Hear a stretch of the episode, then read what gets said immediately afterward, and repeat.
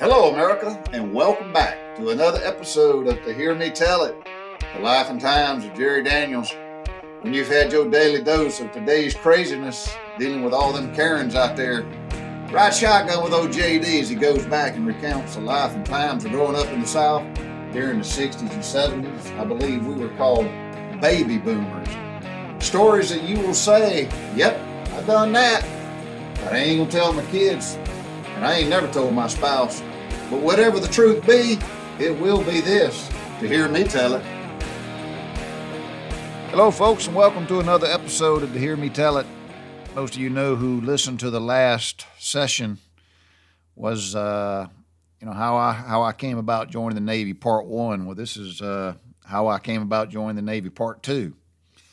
And the last session, I wrapped up with uh, old Jerry getting on the bus and and, and heading to heading to the U.S. Navy. Now, I don't know how they do it today because I've been I've been uh, away from it for so long. But back then, you you know, you, I, I transferred. I say I transferred. I took the bus, went to Atlanta, went to the MEPS, the Military and Processing Station.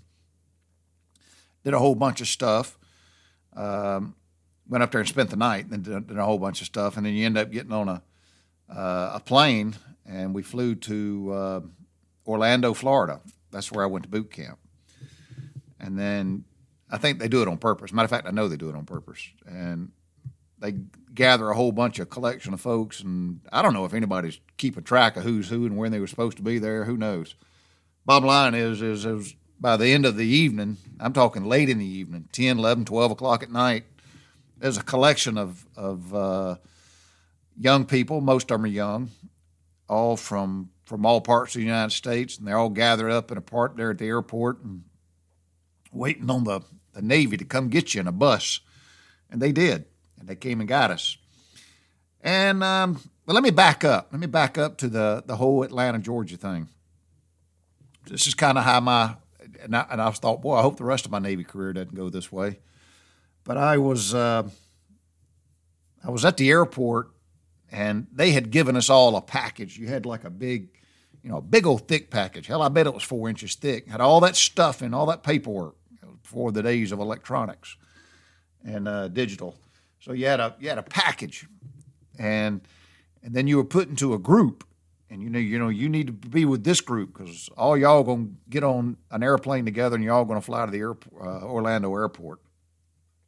So I get put into a group, and then. Uh, somebody was put in charge of the group. That wasn't me. And uh, so they gave my package to some dude and said, "Hey, you know, you got, you know, you got these ten people's packages, and you need to keep these ten people with you at all times and stuff."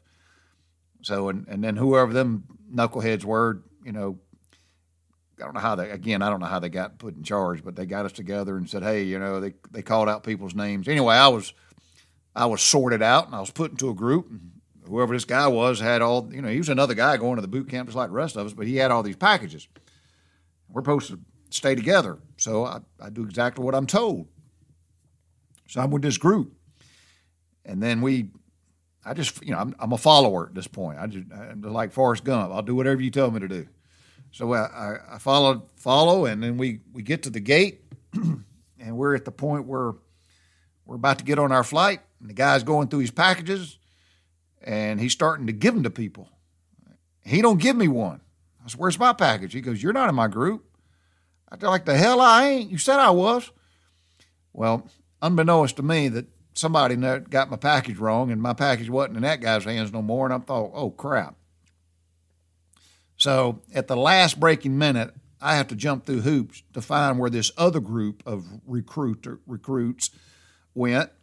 it was at a different gate, but I almost, almost missed the damn flight. They were calling my name. so anyway, I thought, boy, I hope the rest of my pack, I hope my the rest of my Navy career don't go this way because it didn't start off right. I almost missed a damn flight. But anyway, we get to Orlando, Florida, and they gather us all up, and we're all collected down there at some point in the airport, and it's getting late, late, late, late. And I uh, took the liberty. I hadn't had long hair. I say long hair. Hadn't had that boot camp haircut yet, so I guess it was long. But anyway, I uh, had had my hair and I got bored trying to be funny, and I got in a wheelchair and was messing around, and I was back for TSA, and you know nobody ever dreamt dreamt of, of terrorists, and all that crap. So this was in 1980. Anyway, I got in a, got in a wheelchair and I started farting around over there and showing off and trying to balance it on you know just the two wheels, and it didn't go well. So needless to say, I I fell, and some security guy come over there and had his words with me and straightened me out. So, so get on the bus, we'll go to boot camp, and then take off. There we go.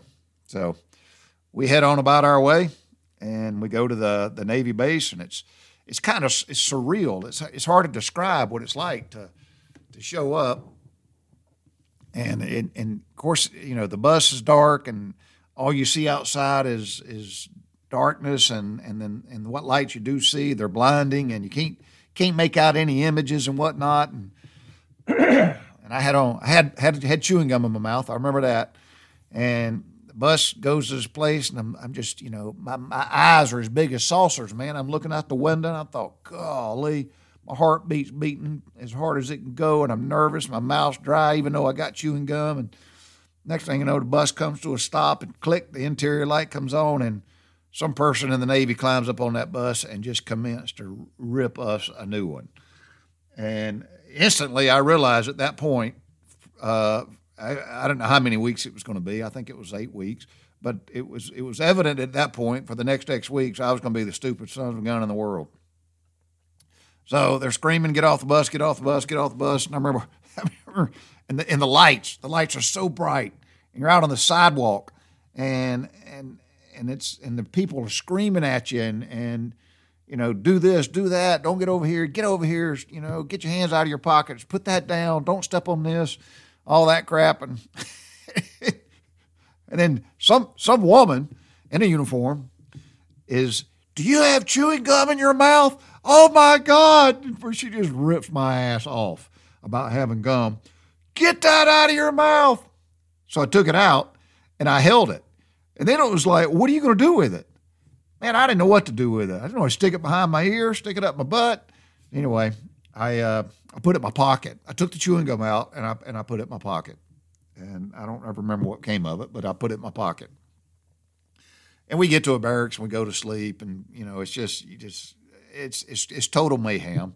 And then they wake you up just a few hours later by throwing damn big old metal trash cans down the down, but you know between the barrack or the racks there, and banging them with sticks and get up and all this crap and then we go to a, a, a, big gymnasium, and everybody's got all sleepies in their eyes, and everybody's got their hair, and it's all jacked up, and it's, it's a it's a. Let me just say this: it's a very unusual odor, and I've never smelt it again in my entire life. But just imagine hundreds and hundreds of young adults from all parts of the country, some from out of the country, being instantly collected into one central location and all of a sudden now you're sitting in a what I, I, thought it was a gymnasium. It's just a big ass room. I don't know what it was, but an auditorium. what you, sit on the floor. It ain't no seats. You didn't sit. You didn't sit in a seat uh, for a long time. Let's just say that you either stood or you sat on the floor. So it was it was an unusual smell. I remember thinking, what in the hell is this smell? And and there's no words to describe it, but a buttload of people from everywhere. And a lot of them ain't bathed in quite a while including me. Been been two days since I bathed, but I believe some of these old boys ain't gone for another couple of weeks. And they're and they're we're all sitting there, and there's there's several several tables up front, and there's these these fellers in uniforms, and I didn't realize who they were, but they were company commanders. And like there's two at this table, and there's another table table, there's two more over there, and there's another table, there's two more over there, another table, there's two more over there. Man, they're cocky. Woo, these old boys are cocky. I mean, cocky. And and they're they're showing us, you know, they're not showing us, but they're telling us, they're talking to us and saying, you know, hey, I need y'all to get over here and get over there. And but they're calling your name. That's the bottom, line is they're they're forming up companies. And I didn't know that at the time, but that's what they're doing. They're forming up companies. And they're just calling people's names. And when they, they called your name, you had to snap up to an attention, the best tension you could give on, you know, having been in boot camp less than 12 hours and and then they would call your name and they would tell you what your company was, and then you had to go where they said go. So they're forming companies. And all of a sudden, my name's called Daniels, Jerry F. Man, I snapped up and and I said yes sir or something. I don't know what I said, but anyway, it was different with me because they were telling everybody else they would just come up, snap their name. You had to repeat your name, and then you pointed, and you went over there where everybody was being sorted. But I, that didn't happen with me. so the guy that called my name, uh, I didn't know it then, but he was a first class petty officer. they call them red ropers. He had a red rope, you know, across his shoulder. That, that meant they were a company commander.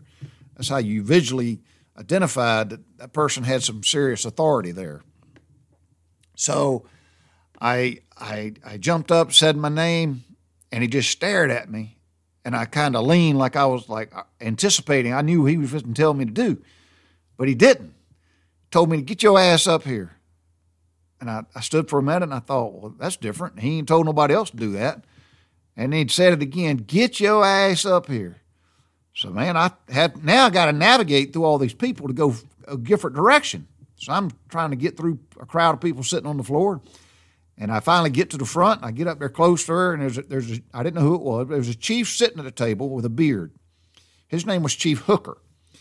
Oh, uh, uh, boiler tech from. Uh, see, no, he was a hull tech. Chief Hooker was a hull tech from uh, diesel boats, submarines, and this other guy was a first class petty officer, and he was an AD one. I mean, he was a jet mechanic, or he was a he was a propulsion mechanic. I don't know if he was props or jet. I think he was jets, but didn't matter. But he was a red roper, and he's a black feller, and this is again 1980, and he's got on these real dark glasses. I can't see his eyes, and they wouldn't they wouldn't do that today. That was back you know pre Zumwalt Navy and crap. But as I get closer to him he's just staring. You know, he's, when I say staring, he's looking at me. I can't see his eyes for some sunglasses he's got on. I get closer to him, and he's got this look about him, and he keeps staring at me, looking at the paper, staring at me, looking at the paper. And as I got close enough to him, I could read his name tag. Old boy's last name was Daniels. I thought, what? What are the odds? So I got closer. I, I stood at, well, I thought he wanted me to stand in attention, so I just stood at attention and said, Yes, sir. He said, Daniels. And then he repeated my full name again. I said, Yes, sir. And he just looked at me with a half cockerney smile. He said, Are we related? I said, No, sir. I didn't miss a beat. I said, No, sir. He said, You answered that mighty fast. How do you know that? And without missing a lick, I looked at that old boy and I said, Well, I ain't never seen you at a family reunion. his his mouth you could see he wanted he wanted to laugh so bad he couldn't stand it. But that's what he said. Daniels. He repeated my name. Are we related? No, sir. How do you know that? Because I ain't never seen you at a family reunion. And he almost he almost cracked a smile and he pointed over there and he get the F out of my face and I took off. That was it. So so they formed up companies and then next thing I knew I was in company C210 and that's who we were. And we became known as uh, Daniels Devils and Hooker's Heroes. That's who we were. Company C210, 1980. Naval Air, uh, Naval, what do they call it? Naval Technical Training Center, NATTC. Is it NA? Yeah, anyway, Naval Training Technical Training Center, uh, Orlando, Florida, which is no longer. They don't they don't have anymore. The only basic training now for the Navy is in Great Lakes, which I think is a terrible choice, but I'm sure politics had something to do with it. So who who in the world would pick a, uh, a, a cesspool of a place to go train all the Navy's newest sailors. They should have either kept it in San Diego or kept it in Orlando, but they should have got rid of Great Lakes, Illinois. But again, politics. Politics plays into everything, so that's it is what it is. So anyway, I, I go and uh, start my Navy career, and that's what happens. And um, you know, I got formed into a company, and then the first thing they do is start giving people that are in the company uh, duties, responsibilities. RPOC, the recruit, uh, recruit uh, company commander, uh, recruit company petty officer in charge, or some crap like that. Then you had APOC, who was the assistant, and then our ours was named Chapel, Chapel and Blanton, and, um, and I think this this one guy uh, that was in charge of the of the. Well, I say in charge, but he was the leading recruit. Uh, I think he got that position because he came from some high school that had an ROTC or something like that, or J, NJ, NJROTC. Anyway, the guy was a freaking idiot. Uh, and I just thought, God, are, are, are, all the people in the NJROTC program that stupid? This guy was butt stupid. I'm serious as a heart attack. And um, Blanton was the, the second guy in charge, and, and he was sharp as a tack. I think he became a nuke or something. But anyway, everybody got these jobs and duties, and and and I, I didn't have a job or duty. I wasn't nothing. And then within three days, all of a sudden, I got a job, and it's kind of like a collateral duty, if you will. But I became the laundry petty officer. So me and a couple other fellers, that was our job. So our job was to uh, collect the laundry baskets when they were full, and and then we had to get them to the this big building where they did laundry, and uh, it was it was it was interesting to say the least because the barracks were were three stories high, and, and ain't no damn elevator, and to get that laundry basket, which was looked like a big, huge, massive uh, mail cart, is what it looked like. It was a big, you know, big wireframe basket with caster wheels with a cloth, uh, you know, insert or whatever but to watch uh, a bunch of sailors get that up and down uh, three flights of steps uh, was was uh, was a sight to see. I'll just leave it at that. Excuse me. So anyway, so I was the laundry PO for about I don't know two weeks maybe, and one of the division petty officers got fired, and then all of a sudden I got called in the office and told I was going to be a, a division petty officer. Got me a second class crow, put it on my collar and now I was in charge of 16 people. I say in charge of, I was I was responsible for 16 people. Leave it at that. So I was I was a division petty officer. So we had a company, and I think we was in either six or eight, but I think we was in six divisions, and I had division two, which really kind of pissed me off because I had to move my rack. So before I became a person of, of have any kind of responsibility, I slept on one side of the barracks over there with my buddies, and my buddies were uh, Steve Cavanaugh and Jimmy Largent, Timmy Odekert. Uh, they were over there, and they were my buddies. And Steve Cavanaugh and I are still friends today. He's from Utica, New York. His father was a Master Chief. Steve became a Navy Seabee. And Jimmy Largent was from West Virginia. I don't really know what happened to Jimmy, but I know that he and I went to A school together after boot camp. We became aviation ordnancemen, and I went to F 14s and he went to A 6s. And uh, I don't I don't know what happened to Jimmy. I think I think Jimmy got in trouble with drugs or something, but I, I don't know. I don't. I, I honestly I do, I do not know what happened to Jimmy Largent, but I can tell you. I'm going to tell you another story. That, that boy had the biggest damn fist in the world. So uh, I moved over to the other side because I got that position, and now I'm a, I'm a division petty officer, and I had a division. And basically, what that meant was is I was responsible to ensure that the duties uh, were carried out in the evening or the morning, depending upon what we were assigned uh, to do.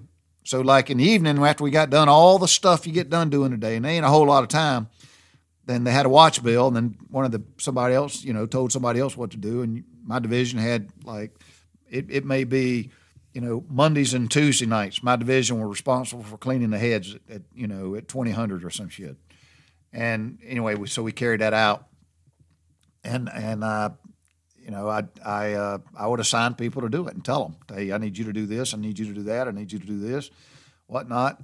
And you know what? I'm going to tell y'all something that's sad. This is sad. I, I take no pride in telling you this. This is the day that I learned that racism was alive and well. I told you that my company commander, uh, Petty Officer Daniels, was black. Uh, that man displayed no favoritism or racism whatsoever. None. None. And uh, I remember making good friends with a, a guy that was a, a uh, department petty officer. His name was Harris. I remember that guy. He was man. He was he was that guy was motivated. He motivated me. A little short black guy named Harris. And I ran into him years later, years later on a ship. And uh, Harris was sharp, man. He was he was Johnny on the spot. But I hadn't seen any any signs of any racism whatsoever. No favoritism didn't matter where you were from, what you spoke, what color your skin was. It didn't matter. It didn't matter. And I thought, well, I like this. This is this is cool. Everybody's got an even playing field. And uh, so I'm, I'm not division petty officer, and I remember I had my division and I was assigning duties, and I rotated them. Nobody got the same thing. I didn't. I didn't have any favoritism. And there was there was a, a black guy in our in our division, and I forget his name, but that night was the night that I assigned him to clean toilets. And I'm gonna tell y'all right now, it was a slap in the face because he looked at me, and he these are his words, not mine. He looked at me and said, "No, I ain't cleaning your toilets. You sign that to some of your white boys." And he turned around and walked off. I thought, well, hell, huh, okay. So I just signed somebody else's duties. And uh, didn't pick that battle, not there, not then. And the next day, I was uh, so inclined to go talk to Petty Officer Daniels and say, hey, man, I got a problem. You know, and I told him what happened. he told me to stand in the corner. He opens his door. He screams out that guy's name. And I do remember his name, but I'm not going to say it. And he called that guy in his office and the guy walked in there, and he, y'all know what I'm talking about. But he he walked in there, and he had that that swagger walk to him. You know, wherever he came from, I don't know, probably inner city, but he had that walk about him, and he walked in there, and he uh, he he stood at attention that had kind of like a half cock. And I'm gonna tell you right now, Petty Officer Daniels said he pointed at me and said he told me this happened. Is that true? And the guy didn't say yes and he didn't say no. And that spoke volumes. And let me tell you, Petty Officer Daniels tore that guy's head off. And he lectured him in that room with a closed door with me standing in the corner. And he lectured this guy about the years of racism and segregation that he had gone through in the Navy and what progress had been made. And he'd be damned if he was going to let this guy come in there and ruin it. So it ended with uh, him called him a lot of lot of names, told him what he needed to do to fix his attitude and get that blank blank blank chip off his shoulder. And then he told him to go pack his crap and get out of the company, go stand on the sidewalk with his sea bag, and he'll figure out what to do with him later. He immediately removed him from the company. Boom, that guy was gone instantly, instantly. And uh, anyway, so that that was what happened to that guy. So. Uh, anyway, I've already been talking for 21 minutes, and uh, I got a lot more stories to tell about enlisting in the Navy. But uh, here's here's what I'm gonna I'm gonna end this one with. It's kind of like a, a little flavor, if you will, or an appetizer. But I enlisted in the Navy, and and and unbeknownst to me, unbeknownst to me, on the day that I was standing in Atlanta, Georgia, at the MEP station, raising my hand. Uh, taken the enlisted oath. The day I did that, not on the, not on when I did it delayed entry, but the day I, I actually entered active duty service, not delayed entry, but the day that I did that, unbeknownst to me, my wife was doing the exact same thing in Portland, Maine. Yep. So the day I did all this stuff, my lovely bride was in Portland, Maine, doing the exact same thing. Yep. Miss Laura was up in Portland, Maine, enlisting in the Navy. And get this, we were in the same group of young teenagers at the airport that night, waiting for the bus to take us to the boot camp, uh, to the Naval uh, Technical Training Center. And we were in the same group. The only thing she remembers is some guy with long hair, acting like a knucklehead, got in trouble with a wheelchair. That's all she remembers. So indirectly, that was the first time we crossed paths, and we crossed paths many times before then, before we got married. So that's it. It's been uh, been 23 minutes, and the only thing I got through was just going to boot camp, forming up a company, and and uh, learning that racism was alive and well. And um, and anyway, so that was it. Petty Officer Daniels, my company commander, and uh, Chief Hooker. I'll tell more stories about them fellers, but they was good company commanders, and they, they got us on the right path and and formed us into a pretty decent company. All right, so that's it. I uh, I do ask that y'all please, please, please, please, please listen to them to their entirety. Uh, subscribe, follow, whether you do it on podcast, whether you do uh, Spotify, if you got a an Android phone, or if you just go to the website, the Buzzsprout, listen to them that way too. That's fine. But share it with people. Please share it with many people, as you know. If nothing else, I was telling Laura the other day. I'm, I'm squirreling, I know, but I was telling Laura the other day. I said, you know, the listeners aren't very many. I was telling my great friend Bill Amos. I said, you know, Bill nobody's nobody's listening to this stuff. I enjoy doing it, but nobody's listening to it. But here here's I think going to be really the biggest benefit is these will are, are kind of like a book, but they'll become a matter of record. and maybe my kids and my grandkids will listen to them one day. I hope they do. Uh, but how cool is that to hit the fast forward button uh, 50, 60, 75, 100 years from now and know that my children's children's children's children may listen to these and go, yeah, yeah, I'm, I'm an offspring of that knucklehead. All right, well, that's it. As my great friend Mike Coker from Elgin, South Carolina would say, bicycle. God bless y'all.